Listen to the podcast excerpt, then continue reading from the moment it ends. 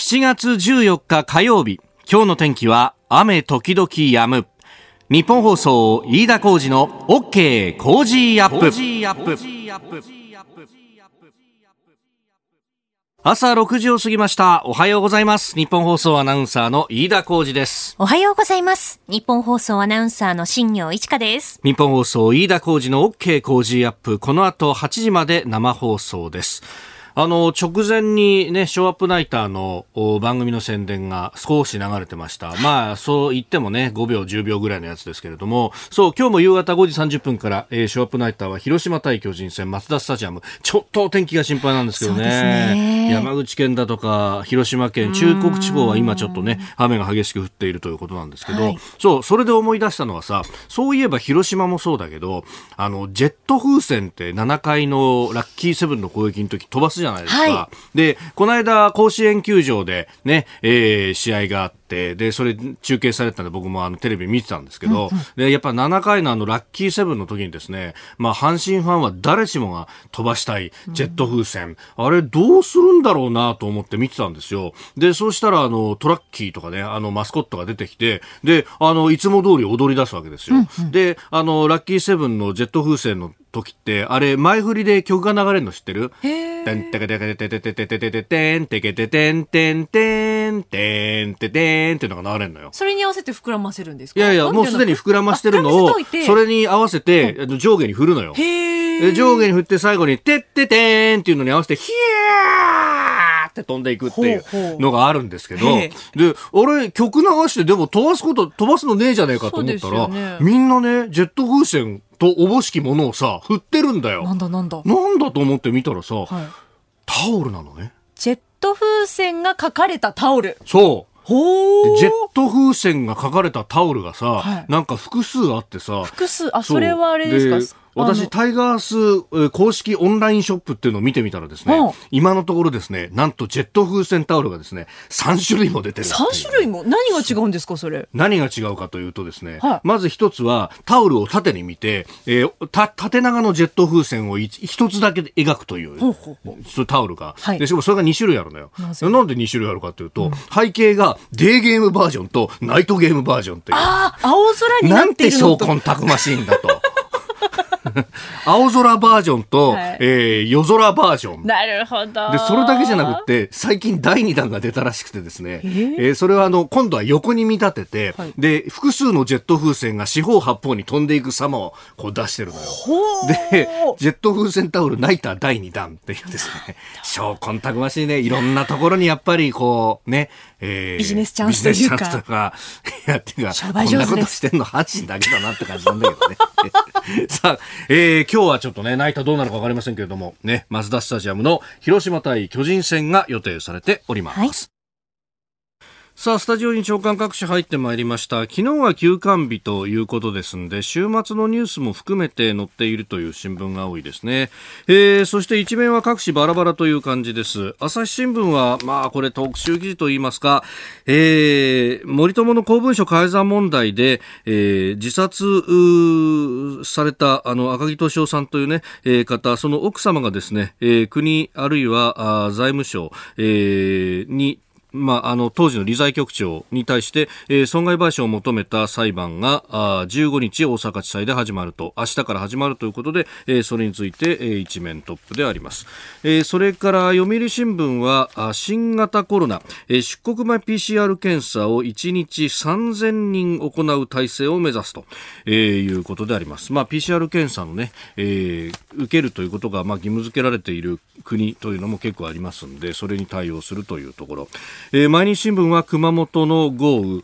えー、令和2年9 7月豪雨ですが、えー、熊本の死者8割水死と、まあ、昨日ね、あの、すでに、えー、まあ、新アナウンサー確かニュースでも読んでたかなと思いますけれども、えー、8割の方が、あ水死ということであります。全国で72人の方が犠牲になっているということです。えー、そして産経新聞 GoTo キャンペーンについて、えー、GoTo 観光はらむ矛盾という一面トップです。まあ、あ支援をやるのか、それとも感染拡大を抑えるために人の行き来を抑えるのかという、どっちを取るんだみたいなことが言われてますけれども、これ、あの、どっちを取るというフェーズからね、えー、まだワクチンが、そうは言っても1年ぐらいはかかるだろうと、まあ、だいぶ早まってきているっていうのがお医者さんたちの認識としてもね、えー、あるようですけれども、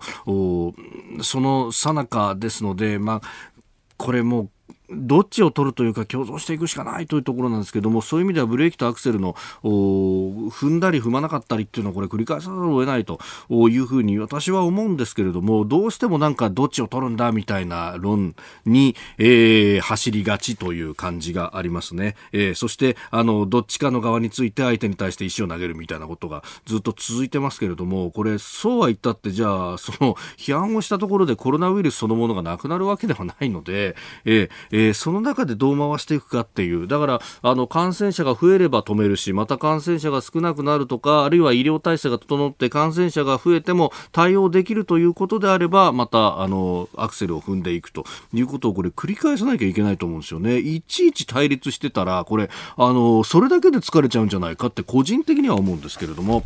えー、そして東京新聞一面トップは検証コロナ対策という記事の第1回です。水際対策の強化が遅れたことで、えー、外からの流入があ流入を許したんじゃないかという、ええー、私1月2月あたりからすでに言ってたと思いますけれども。そうなんですよ。だから水際対策先先にやれよっていう話をしていたんですけれども結局こうなったというところがあります。もちろんそこにはですね、えー、人から人への感染というものを知っていながら出国を止めなかった。かったというね、えー、まあ国々があったじゃないかというところ、まあその辺も含めてですね、世界的な検証ももちろん必要なんだろうと思います。えー、そして日本経済新聞はレトロ規制成長を阻むという一面で、まあ、あの、未だに昔からある規制、行政の規制が残っていて、それが、えー、ビジネスの妨げになってんじゃないかという、まあこれ、日経は昔から言ってきている指摘ではありますけれども、確かに未だに結構使い勝手の悪い規制が残っているというところあります。まあこれがあの法律レベルだったりとか、あるいはあの都道府県別別の条例で、えー、縛っているようなところも結構あると。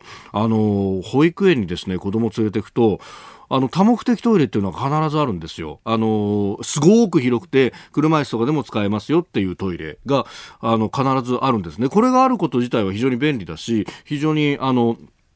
あの、社会にとってもいいことだろうと思うんですけれども、ただ保育園の中にあると、実際にその車椅子の人たちが、じゃあ使えるかっていうと、あの、鍵開けてもらわないと使えないわけですよね。だから実際は使ってる人っていうのがそんないなくて、これ何なんだろうなと思って聞いてみると、いや、これあの、都の条例で、こういうのを保育園は作らないといけないって決まってるんですよ、と。だから、あの、条例作った時は多分これで、その、多目的トイレが増えることで社会が豊かになればそれがいいなということでおそらく決めたんでしょうけれども、実際に運用してみると、保育園って四六時中空いてるわけではないし、そして、えー、外部から人が自由に入れるってことになると別の問題をはらむので、どうしたって規制をすることになると。そうすると、この広いトイレだけが、あの、ポツンと残ってしまうということが起こるというですね、まあ、あの、こういったことが至るところにあるぞというのは、本当現場から声を上げて考え直さなきゃいけないんですけど、未だに新しく保育園を作るときは、そういったトイレも作らなきゃいけないという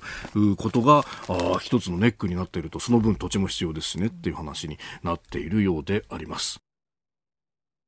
あなたの声を届けますリスナーズオピニオンニュースについてのご意見をお待ちしております。今朝のコメンテーターはジャーナリスト長谷川幸宏さんです。取り上げるニュースですがえー、菅官房長官の東京問題発言に小池都知事が反論という、まあ、新型コロナウイルスについての話、えー、それからあ総理が昨日、えー、豪雨の被災地熊本に入って視察をしました。普及対策4000億円投入へというニュース、えー、さらに劉行橋、えー、中国の民主活動家の方あ作家さんでしたが、えー、亡くなってから昨日で3年を迎えました、えー、骨太方針、えー、さらに中国船の尖閣諸島の領海侵入への対策についても聞いてていきましょう。メールツイッターこちらです。メールアドレスは、コージーアットマーク 1242.com。アルファベットすべて小文字で COZY でコージーです。コージーアットマーク 1242.com。ファックスは0570-021242。ツイッターは、ハッシュタグ、コージー1242、ハッシュタグ、コージー1242。おはがきでもお待ちしています。郵便番号100-8439。ニッポン放送、飯田コージの OK コージーアップ、オピニオンの係まで。今週は番組オリジナル防災アルミブランケットを毎日3人の方にプレゼントします。いただいたオピニオン、この後ご紹介します。本音のオピニオンをお待ちしています。さあ、ここが気になるです。6時20分を過ぎております。気になる記事をご紹介いたしますが、今日はですね、産経新聞の国際面7面です。あの、緯度経度というですね、あの専門家の方々のコラムが載っているという、まあ、あの、各地の特派員という方々が書くことが多いんですけれども、今日はですね、ワシントン駐在客員特派員の、えー、小森義久さんが書いております。まあ、この方も、あの、なんというか、伝説の記者みたいな人で、何しろあの、ベトナム戦争も取材していたっていうですね、えー、確か最後の陥落の時に最後までいたんじゃなかったかな、小森さん。という、と、すごい人なんですが、えー、アメリカ、ワシントンで、えー、様々取材をしてらっしゃって、で、そこで、えー、今日は何を書いたかというと、えー、これですね、見出しが、バイデン氏、認知症疑惑の影というですね、えー、見出しが立っております。あの、アメリカ大統領選挙、現職のトランプさんと、そして民主党は、あの、ジョー・バイデンさんというね、オバマ政権の副大統領をやっていた方が、えー、民主党の、まあ、候補とこういうふうにも指名が相なって、そしてこれから本選をやると、えー、11月に投開票になるということにもうなっておりますけれども、まあ、これは日本ではですね、トランプさんが、あの、いろいろと、政策上で失敗してるという話がよく出てきていて、特にコロナ対策だとかで、えー、あるいは、あの、黒人の命は大事だっていうあの運動、まあ一部暴動と化してますけれども、まああれへの対応などで失敗していって支持率がどんどん起こってるぞと、このままだと、えー、トランプは落ちるみたいな、そして、えー、その先にあるのが、えー、そんなトランプさんとべったりで、ほぼ腰巾着のようになっていた。安倍さんはやっぱり失敗だったじゃないかみたいなところまで持っていきたいというメディアが 非常にたくさんあるんで、えー、トランプさんの悪口ばっかりがこう出てくるんですけども、じゃあ一方で対抗馬のバイデンさんはどうかっていうと、ほとんど報道がされないんで、どういう人かもよくわからないと。で、あのー、最近というか、あの、一部では言われてたんですけれども、このバイデンさんっていう人が、実はまあ、ご高齢、今77歳でいらっしゃいます。あのー、結構、自分の奥さんと娘間違えたりとか、あの、記憶違いが多かったりとか、本当大丈夫なのかというようなね、えー、この核のボタンを担うという大統領職大丈夫かっていうことが、えー、一部で言われてるなんてことがね、えーあの、言って、言われてましたけれども、おこれ、あの、この、小森さんの記事の優れてるなと思うところは、そういうこう、まあ、ある意味、人によって見方が違うというところではなく、世論調査を引いてきてます。で、それもアメリカの大手世論調査機関のラスムセンというところの調査で、えバイデンさんは何らかの形で認知症を患ってると思うかという質問を、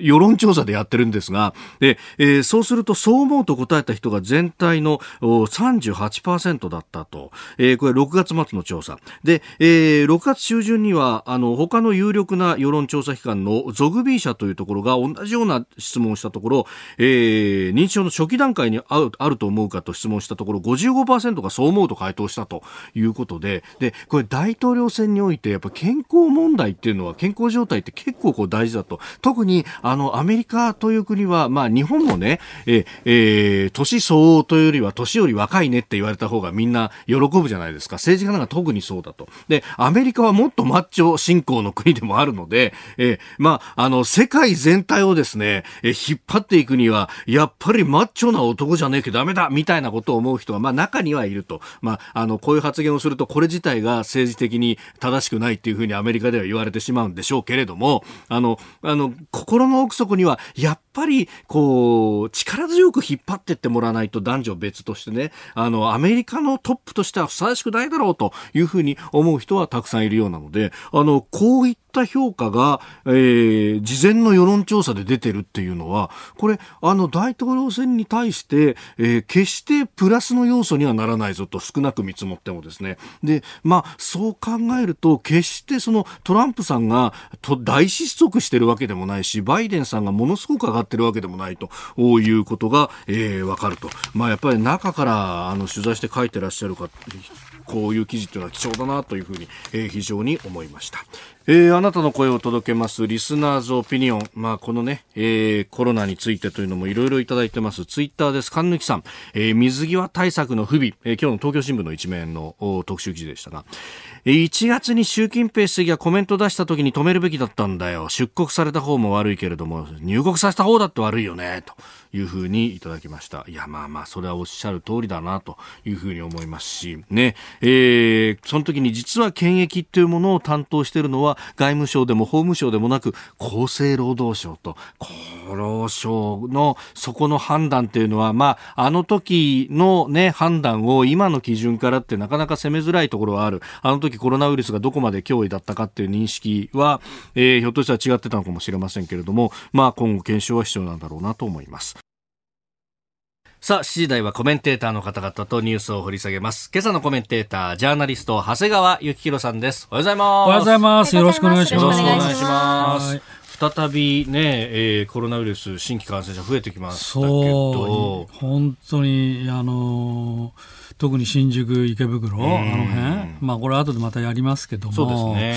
ちょっとこれはもう第2波、まず来たと言っていいでしょうね。ちょっと警戒のレベル上げていかないとね、そうですね。えー、えー、まあ、そういったニュースが多いんですが、今日も一つよろしくお願いします。はい、ます。ここで、ポッドキャスト、YouTube でお聞きのあなたにお知らせです。ラジオの日本放送飯田浩司の OK 工事アップではお聞きのあなたからのニュースや番組についてのご意見そして新型コロナウイルスについてお仕事への影響生活の変化政府の対応へのご意見などぜひメールツイッターでお寄せください。番組で紹介いたします。海外でお聞きのあなたそして関東以外の地域でお聞きのあなたメッセージ情報もお寄せください。よろしくお願いします。7月14日火曜日、時刻は朝7時を過ぎました。改めましておはようございます。日本放送アナウンサーの飯田浩二です。では、最初のニュース、こちらです。菅官房長官の東京問題発言に小池都知事が反論。今月11日、先週土曜日ですね、菅官房長官が新型コロナウイルスの感染者が増えている東京都について、圧倒的に東京問題と言っても過言ではないほど、東京を中心の問題になっていると発言をしました。これに対して東京都の小池都知事は、えー、政府が消費を促すために予定している GoTo キャンペーンに触れ、病気などで体調不良の方は東京都の外へお出かけにならないでくださいということは伝えているが無症状の感染者も出ている中でどう仕切りをつけるのかこれは国の問題だと反論しました。えー、ここのところ日曜まで4日連続200人以上でしたけれども昨日は119人ということでありました。うん。まあ、確かに、ね、全国の数字見ても、今おっしゃった通り、東京119人に対して、100人台っていうのはもちろんありませんし、えーえーまあ、あの北海道とかね、あの他の地域を見たらみんなもう一桁台、一桁台。まあ、はい、いや、二桁もちょっとあるけど、うん、まあ、ということなんで、はい、まあ、官房長官がこれ圧倒的に東京問題だっていうのは、えまあ、確かに数字を見ればその通りだよね。うん、なんだけど、まあ、小池さん、さすがの切り返しがうまいっていうかさ、はい、冷房と暖房を一緒につけるようなことはなんだと、GoTo、キャンペーンのこと言ってますよね。はい、まあ、だから両方とも正しいんですよ、これは。えーで産経新聞さんなんかは今日、はい、あの社説、ね、主張のところでね首都圏の対象除外考えよと、ええ、つまり首都圏を GoTo キャンペーンの対象にするなと。はい言ってるわけですが、うん、まあ、東京に来る人を制限するっていう話と、はい、それから逆に地方の立場から考えると、東京にいる人は来てもらいたくないという気持ち、まあ、両方あるんじゃないかなということでじゃないですかね。はい、まあ、私、まあ正直言って、これは GoTo キャンペーンっていうのがね、ええ、一次補正の段階から、ね、1兆7000とか1兆4000とかって言われてますけど、はい、あの段階から盛り込んだたこと自体が、まあ、はっきり言ってちょっと何を言ってんのと、はい、そんな話はあの今、火事がこれからも広がるのにさと、火事の終わった後の宴会の話だってしょうがないだろうって,、う。んうん、っていうことで、はい、しかも、まあ、5月に緊急事態宣言解除になってから、まあ、一挙に緩んだ、はい、あそこで緩みましたよね、やっぱりね。でまあ、これで終わりかと思って、多分役所も、こんなの夏休みはいけるぞっていうんで、ん。夏休みのお盆を目指してですね、はい、動き出したら止まらなくなっちゃって、うん。えー、この間はあの赤羽交通大臣が会見してですね、はい、まあ、やるぞっていうことになっちゃったわけですよ。前倒して7月22日からそう7月22日から、まあ、4連休を前にしてというところですね。っていうことですよね。まあで、でもね、正直言って、まあ、そうやって政府が旗振っても、私、どうですか、はい、皆さんの気持ちとしては、特に高齢者の皆さんは、やっぱりちょっとやばいからやめとくかなっていうふうに思っているんじゃないかしら。実際問題として。まあ、そうですよね。あの、心象というか、心に与える影響みたいなものが、ね、大きいですよね。決して元には戻らない。戻らない。うん。まあ、ですから、ここはちょっと、まあ、あの、まあ、スタートするのは、まあ、動き始めちゃったから、もう止められないんだとしてもですよ。えーうん、まあ、そこら辺は、あの、消費者の皆さんご自身で判断されると思いますが、あの東京のこの新宿池袋、あるいは夜の繁華街問題、はい、これはね、えちょっと小池さん、もうちょっと踏み込んだ方がいいんじゃないかと、うんうん、お金かかるんだったらしょうがないと思いますよ、これ、休業保障。だから、まあ、地域限定、あるいは業種限定。はい。えー、で、なんでそれやらないのっていうと、国の言い分は、ああるその業種、場所を限定して、休業要請なんかしちゃうとですね、他のところにあの場所に変わって、他のところに動いちゃう、動いちゃうと、はい、これね、経済学者がよく言うんだよね、そのその話って、はい、要するにあるところの需要を無理やり抑えると、必ずその需要は別のところに伸びますよと、はい、まあ、物価の指数の話と一緒だけど、えー、あの、そういうことをよく経済学者言うんだけど、本当かと、私はやっぱりね、新宿行ってる人は新宿に行きたいんだと思う。うん、だからその人が全然、例えば千葉に行って、はい、繁華街でキャバクラ行きたい、こういうふうにはならんでしょう。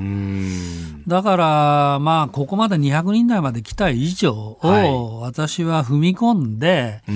えやると、で、それに対する保証もつけると、これをそろそろ決断すべきタイミングじゃないかと思いますね。新型コロナウイルスの、あの関連法が改正をされて、はい、であの一応、業種を指定しての、はい、休業要請とか確かできるようになってるんです、ね、できると思いますよ、うん、いやだから幅広くやる必要ないし、うん、あの例えば東京都全体でそんなふうに幅広く網かける必要ないけど、えーまあ、ポインピンポイントでピンポイント、の業種を絞って、休業要請、まあ、そしたら保証の金額だってそんな高くそんなにいきませんよ。ひょっとしたらね、権限移譲して、はい、あの市町村とか市区町村の方に、でやってもらって、えー、で都が金をつけるみたいな話だってできるか、ね、実際、埼玉なんかはね、企業保証の話はないけども、県知事さん自ら動いてらっしゃるでしょ？はい、確かに、えー。まずはコロナについてでありました。おはようニュースネットワーク。取り上げるニュースはこちらです。安倍総理豪雨復旧対策に4000億円投入へ。災害復旧の予算と予備費を合わせ4000億円を上回る予算を活用して対策パッケージを早急に取りまとめます。熊本県の豪雨の被災地を視察した安倍総理大臣は今年度の予算から4000億円を投入して生活支援策や事業の再建策を策定する方針を表明しました。えー、昨日は熊本の各地を視察をしましてその後東京に戻り夕方6時から、えー、官邸で政府の非常災害対策本部に出席しました、えー、債務超過に陥った場合でも一定期間破産手続きが開始されずに済むようになるなど、えー、特定、えー、非常災害への指定を今日閣議決定する見込みと、うん、ことを明らかにしたようであります。うんまあ、これ、被害は甚大ですもんね。そうね、この線状降雨帯っていうやつ、線状降水帯、降水帯、はい、うん、このここ数年、この手の被害がものすごく多い、低くなってますよね。そうですよね。だから、豪雨対策って、もう全然、今までとレベルが違ってきたわけでしょ？で、ね、あれば、やっぱり政府の対策も、はいちょっと考え直す必要があるんじゃないかと思いますよね。この特定非常災害のあの特例措置、はい、これはもちろんですけども、これ以外にもう少し何かこの線状降水帯にふさわしいような対策、あるいは、まあ、警戒警報の発令も含めてですけど。そうですよね。あるいは治水のやり方の、も変えていかなきゃならないかもしれないと。えーえーえー、今現状もですね、まあ、レーダーを見ますと、雨の降ってるところはありますし、えー、東京もね。そう、これからね、あの、日本全体を覆ってくるんですよね。そうですね。えー、現在4つの県、えー、福岡、大分、広島、岡山に土砂災害警戒情報も出ております。はい、えー、今の雨の様子、そして今後についてですね、えー、気象協会の青山明子さんとつなぎます。青山さんおはようございます。おはようございます。まず今の雨の現状を教えていただけませんか？はい、えっと、昨日の夜から九州の北部とか中国地方で雨足強まっていてこの時間も九州の北部それから中国地方また静岡県の伊豆諸島のあたりに発達した雨雲がかかっています。うんということは特に九州の北部とかっていうと、はい、この間大雨が降ったばっかりですよね。そうですね。で、あのこれまでにも大量の雨が降っているので、はい、まあ少しの雨でも土砂災害の危険度が高くなると言われているところにもすでにかなり降っていますので、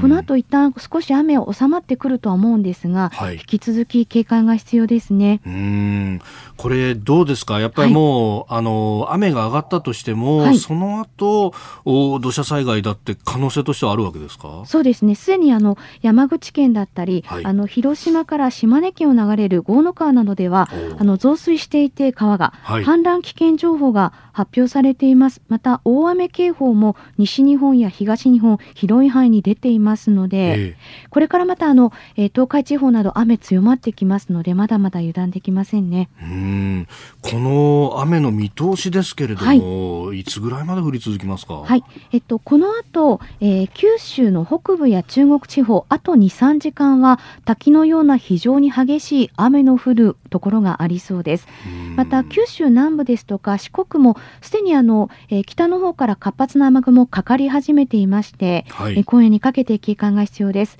あと近畿南部の紀伊山地周辺も大雨が予想されています。はい、また先日はの大きな被害が出た東海の岐阜県、そして長野県の南部などでも、はい、あの激しい雨の降る恐れがあります。また東北も南部を中心に夕方から雨強まりそうですね。なるほど。はい。これ予報を見ますと、はい、もう1週間ぐらいずっと傘マーク続いてますよね、はい、梅雨明けっていうのはまだまだ先ですかね。えっと、この後一旦こう前線はあの明日になると本州からは離れていくんですが、はい、また週末ぐらいにかけても前線がこう北に上がったり南に下がったりしまして、まあ、雨の降りやすいといいますか、まあ、すっきり晴れることはなさそうですね。また前線の活動の程度によってはまだ大雨の恐れ土曜日ぐらいまではあります。うん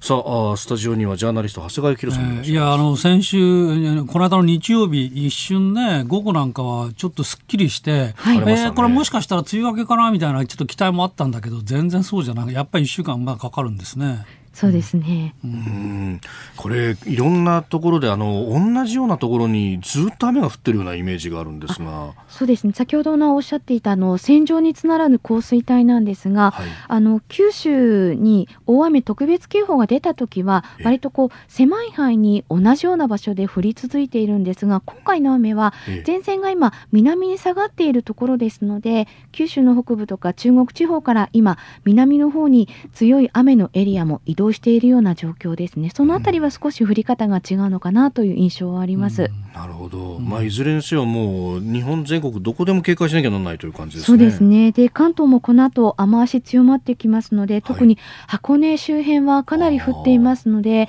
関東でももしかするとまあ土砂災害の発生するような危険も高まっていますね。うん、わかりました。青山さん朝からどうもありがとうございました。ありがとうございました。えー、日本気象協会の青山明子さんとつなぎました。まあ、本当ね。大変。あまあ、熊本はね、ほら、えっと、4年前かな？はい。じ熊本地震そうですね、地震がありました。それから、中、中国地方では広島豪雨。そうですね。これが6年前。6年前か。はい。うん、ですね。えーうんだから同じようなところ、まだ熊本の地震のね、痛みだってまだ癒えていないところに、はい、まあこれが来てますから、本当に大変ですね。うんまあ、そういう意味ではあれですよね、その今まで、ね、あのどちらかというと工業事業は減らす方向というのが20年以上続いてました。これもひょっとしたらこれから先は見直さなきゃいけないやっぱり、うん、コンクリートから人へなんて言われてましたけど、やっぱりコンクリートが大事だよねという流れがこの4、5年続いたし、もうこれはほぼこうそう続いていくんでしょうね、きっと。うん線状降水帯降水帯一つとっても。そうですよね。えー、まあそしてああいう建築物っていうのはそんなポッと予算つけていきなりできるもんじゃないですか、ね、ないから、そうですね。まあそれからもう一つはまあ避難所でのコロナ。はい。これ応援に行ってた人がね、そうですね。ね高松でしたね。はい。はい、ええー、まあそういうところも気をつけなきゃならないというのはね。えー、そうですね。えー、そして、えー、続いてのニュースこちらです。劉行波氏の死去から昨日で3年。中国の民主活動家でノーベル平和賞受賞者の劉行波氏が事実上獄中死してから昨日13日で3年を迎えましたえー、この方2008年に中国共産党の一党独裁の見直し言論宗教の自由などを求めた08憲章というものを起草した、まあ、人権活動家でもいらっしゃいました、うん、民主活動家、はい。えーまあ、病気だったんですけれども四国認められずにと、うんね、はい、はいこのいわゆる民主派、あ反体制派に対する弾圧、はい、これ、もう強まりこそすれ、弱まる気配は全くないと、えー、あの私もちょっと心配してたのは、その清華大学のね、はい、有名な法学部の教授あ、はい。えー、で、京正淳さんって方いらっしゃるんだけど、えーえーはい、この方については、えー、なんかまあ釈放されて自宅に戻ったっていう報道が今日出てますね。これはまあまあ良かったと思うんですけども、うもう一時は行方不明ということで、はい、まあ、ちょっと心配したけど、あのこの方、あまりに有名だからっていうことかもしれない。なるほど。えー、そうじゃなくて、例えばまあ香港の民主派で、まあ、京都に連れらあ京都じゃないあの、北京に連れられていったかもしれないような方もものすごくたくさんいらっしゃるでしょ。う。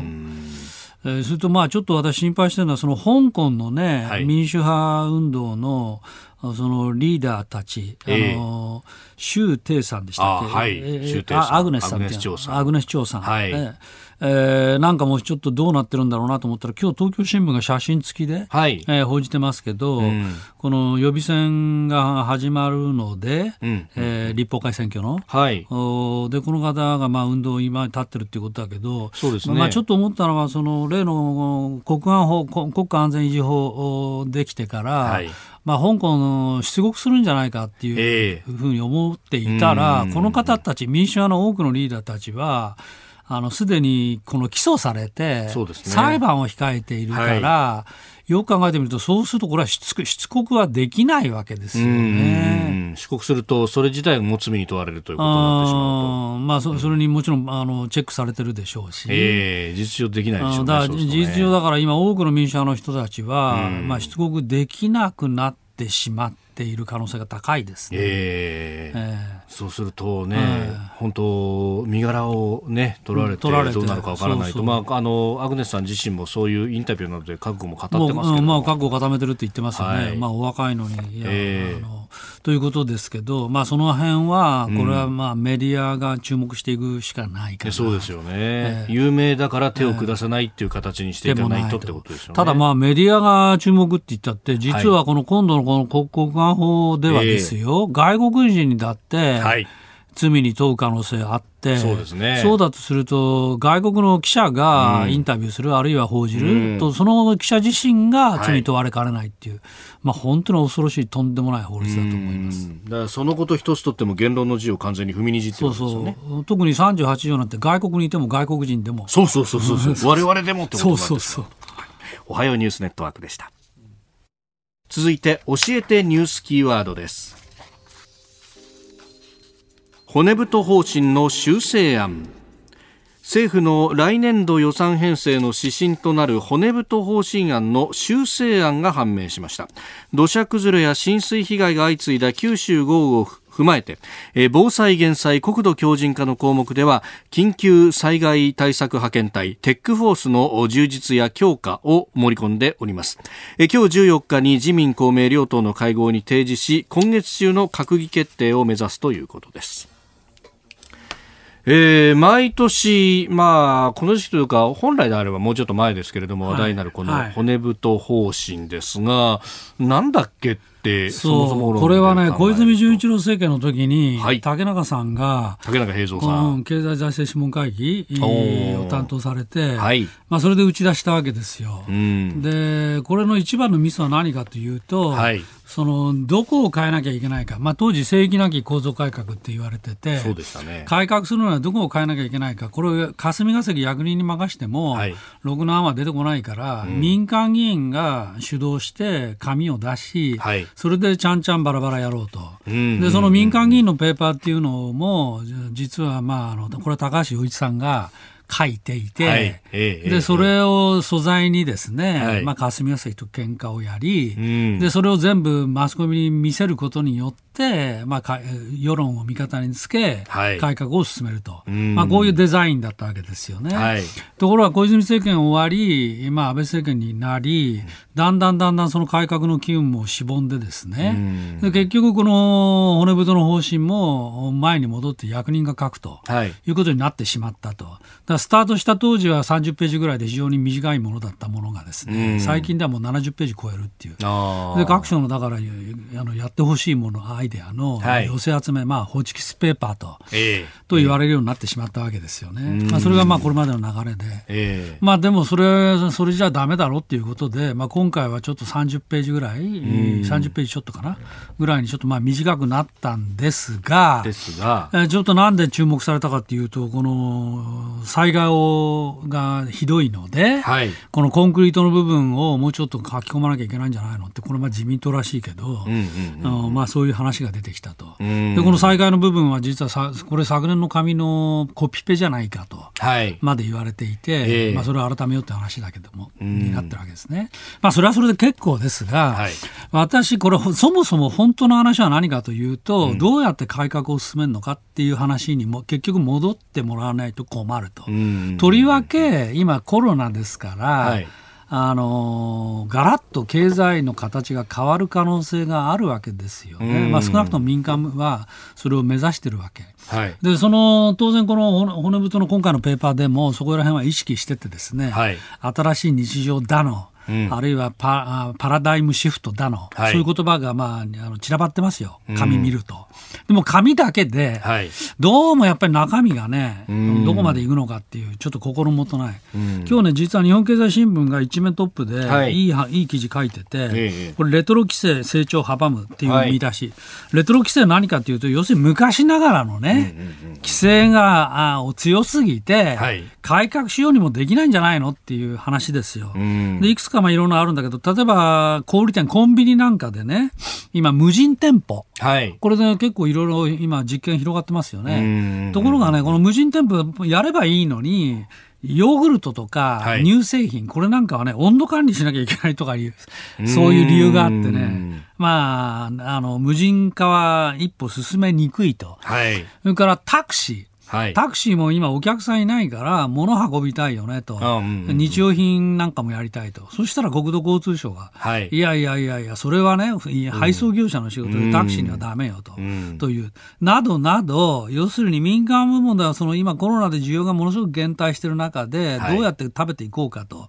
いう模索してるわけだけども、うん、それが規制が残っていて、はい、そう簡単にはいかないっていう話を、まあ、日本経済新聞さん、まあ、書いてらっしゃるわけです。この通りだと思いますね。そのあたりどうするか、はい、まあ、例えばあの医療のね初診診療のあの、うん、テテレ化リモ,、リモート化、まあ、これもあ始まってはいるんだけど、これ限定ですからね、うん、期間限定、えー、今、コロナ禍においてはコロナ禍だからっていう話でしょ？はいだからそういうところはどうするのか、まあ、それから教育のリモート化もそうですし、はい。えー、それからね、薬局もね、これ知らなかったけどね、あの薬剤師1人が1日に扱える処方箋、うん、これはね、1日40枚までって決まってるらしいんだな。なんで40枚なのかよくわかんないけどさ、うんうん、えー、でもそんなのは処方箋はあの今、デジタル化がものすごく進んでるから、はい、このやろうと思ったら相当できるらしいんですね。うんうんうん、あの例えば薬の取り出しなんかも、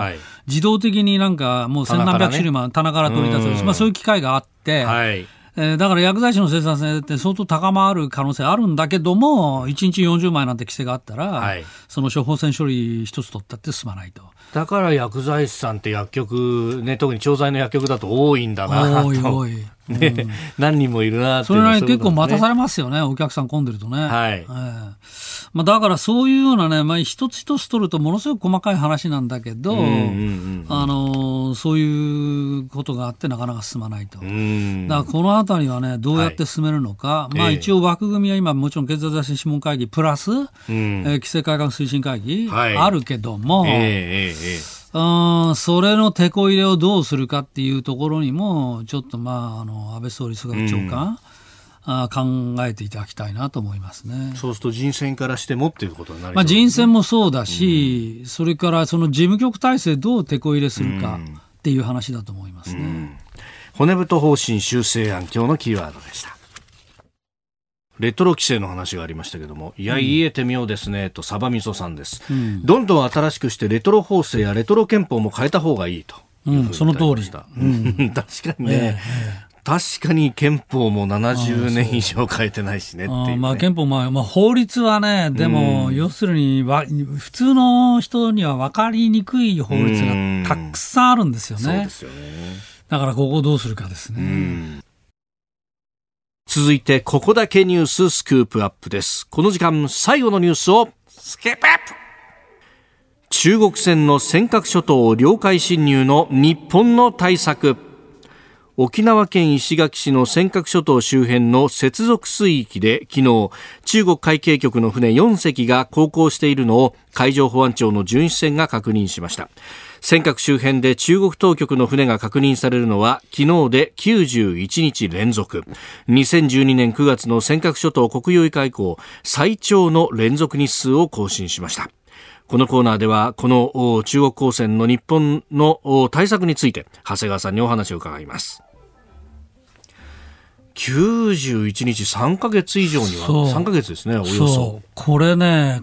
私、これがもしかしたら、もちろんコロナあるけど、はい、これが最大の今問題じゃないかと。まさにこれ、今そこにある危機ですよ。はい、というのは、どうしてかというと、中国の動きがここ数か月でちょっと急に過激になってる、はい、もちろん香港あるでしょ、うん、それから4月には、はい、あのベトナムの船を漁船を追い回して南シナ海で、はい、これ沈没させちゃったのよ。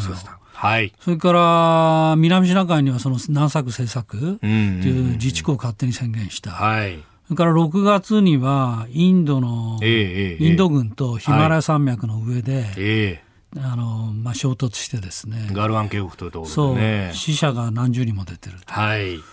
まあ、それやこれや考え合わせると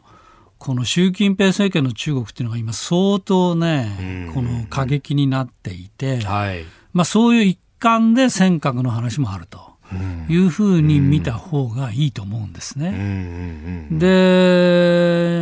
来年は、2021年は、はい、実は中国共産党100周年なんですよ。はい、そうするとね、中国、この周年事業に非常に熱心だから、うん、これは来年のその中共100周年を睨んでですね、はいこれから相当緊張してくると、まあ、もしかすると尖閣で言えば上陸すると。上陸まで、うん、上陸するっていう可能性も私は十分にあるなと思いますね、まあ、かつてあの台風などで海がしけたということで、えー、まあ、漁船そ,、そこに乗っている人たち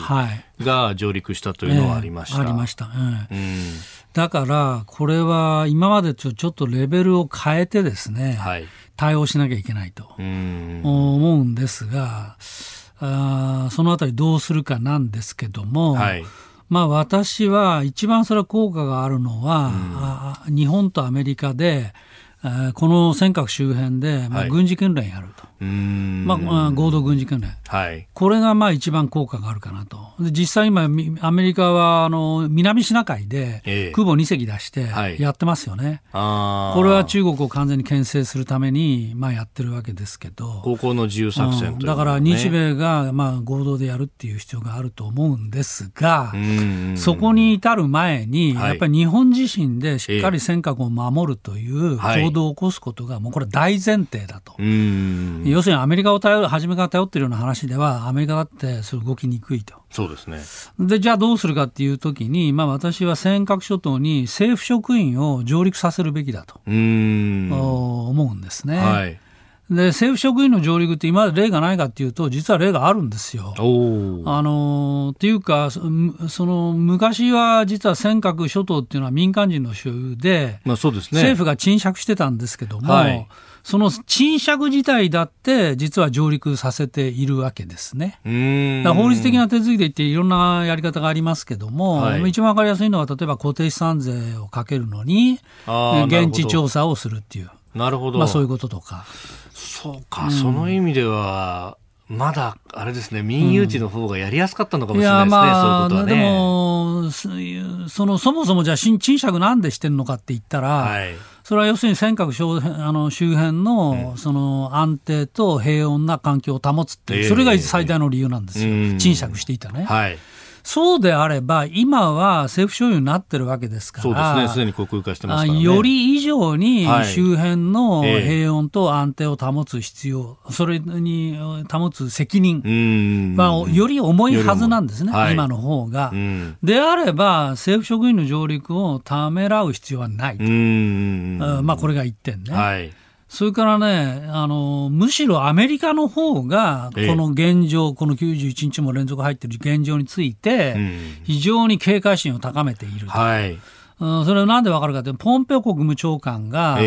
3日4日前に記者会見で、尖閣のことに言及したんですよ。そうですね。つまり尖閣、アメリカから見たら尖閣だけじゃない、南シナ海も当然ですけど、要するにいろんなところで漁船を追い回したり、沈没させたり、やってるよねと、えー、これはもうほとんどいじめ、ね、まあ、いじめっていうのも正確な言い方じゃないと、正しい言い方じゃないと思うけど、うんうん、そうやって、この威嚇、挑発活動を強めてるよねと、はい、これに対しては、まあ、あのしっかり監視しなきゃいけないし、各国がみんな見ていかなきゃいけないということを、ポンペオ国務長官自身が言ってるわけですね。はい、会見で言いました、ね、だからアメリカの方が先にアクションを起こしてるわけですよ、そうやって。であるにもかかわらず、はい、日本が遺憾であるとか、えー、大使呼びつけて抗議しましただの、うん、そんなレベルの話じゃもうない、とっくに。うん、だから私は政府職員をやれあの上陸させろって言ってんだけど、うん、じゃあ永田町霞が関今何やってんのっていうと、例のイージス・アショアの話で、はい。イージス・アショアがその配備停止しましたね、停止した理由もなんかおかしいんだけど、えー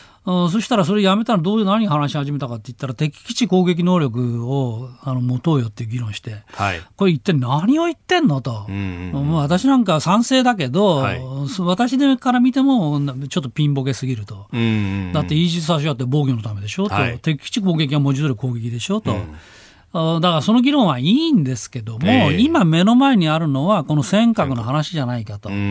大体尖閣に政府職員をね、はい、自国の政府所有の土地に政府職員が入れられないような国がですよ、敵基地攻撃なんかできるわけないじゃないですか。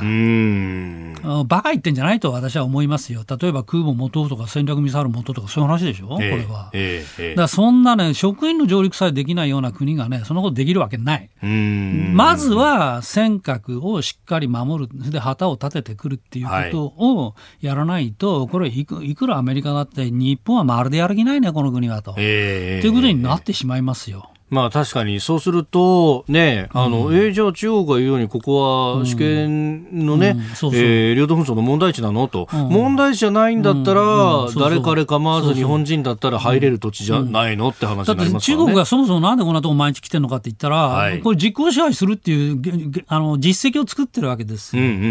ん、漁船を追いましてるのもそれですもんね。日本漁船を追いましてんだ。だってこれ俺たちの海だからさ、と、えー、勝手に日本の漁船が入ってきてから俺たちは取り締まってんだっていう実績をを作るために入ってるわけですよ。だからあれ追い回してるうちはまだいいけど、うん、これでね船長をじゃあ、逮捕するとか、ね、逮捕するとかになると完全なあれ試験の行使になってしまうから、まあそれもあっちのあっちの要するに得点になっちゃうわけですそういうことですよね。そうそうそう。まあ、ですから、これはもういい加減にちょっと歯止めをかけなきゃいけなくて、はい、えー、まずは上陸して旗を立てると、そっからでしょ。う。で、そこにちょっかいを出してきたら、初めてそこでね、あの次の段階に行くと。いうことでありまして、えー、まずはね、もう91日も入っているわけですから、そんな敵基地攻撃能力をね、ピーチクパーチクやってる場合じゃなくて、えー、そんな話は後でもいいから、まずここの話をなんでやらないのと、私は思いますね。どうですか、これは意思を示すだけでも十分もうまずはそこですよね。まずそこで、あのここは日本の土地ですからねっていうことをはっきりさせて、で海上保安庁がまあしっかり守り、はい、えー、そしたらあっちもステップアップしてくるかもしれないけど、うん、そこで初めて例えば自衛隊の船が走ってみせるとか、まあいうようなふうに、まあ、いろんな段階は踏むと思い踏めると思いますけどね。えー、まあ、それで私コラムで書いたのはあのちょっとね、そういう話をどっかの新聞に書かせたらどうと、政府職員の上陸を検討しましてますぐらいの特ダネを書かせたらどうと、はい、したら記者会見で絶対質問が来るでしょと、えー、したら日本は、いや、あらゆる手段を検討してますと、政府はと、あらゆる方策を検討しておりますって言えばいいだけで、まあ、そうやっていろいろやり方、政治あの、政策のプロセスはいろいろありますから、はい、まあ、そこら辺をぜひご検討いただいてですね、あのやっていくっていうことが必要じゃないでしょうか。うんえー、尖閣どう守るとい。うところを、はい、具体的にお話しいただきました。ポッドキャスト YouTube でお聞きいただきありがとうございました。この飯田浩司の OK 工事アップは東京有楽町の日本放送で月曜から金曜朝6時から8時まで生放送でお送りしています。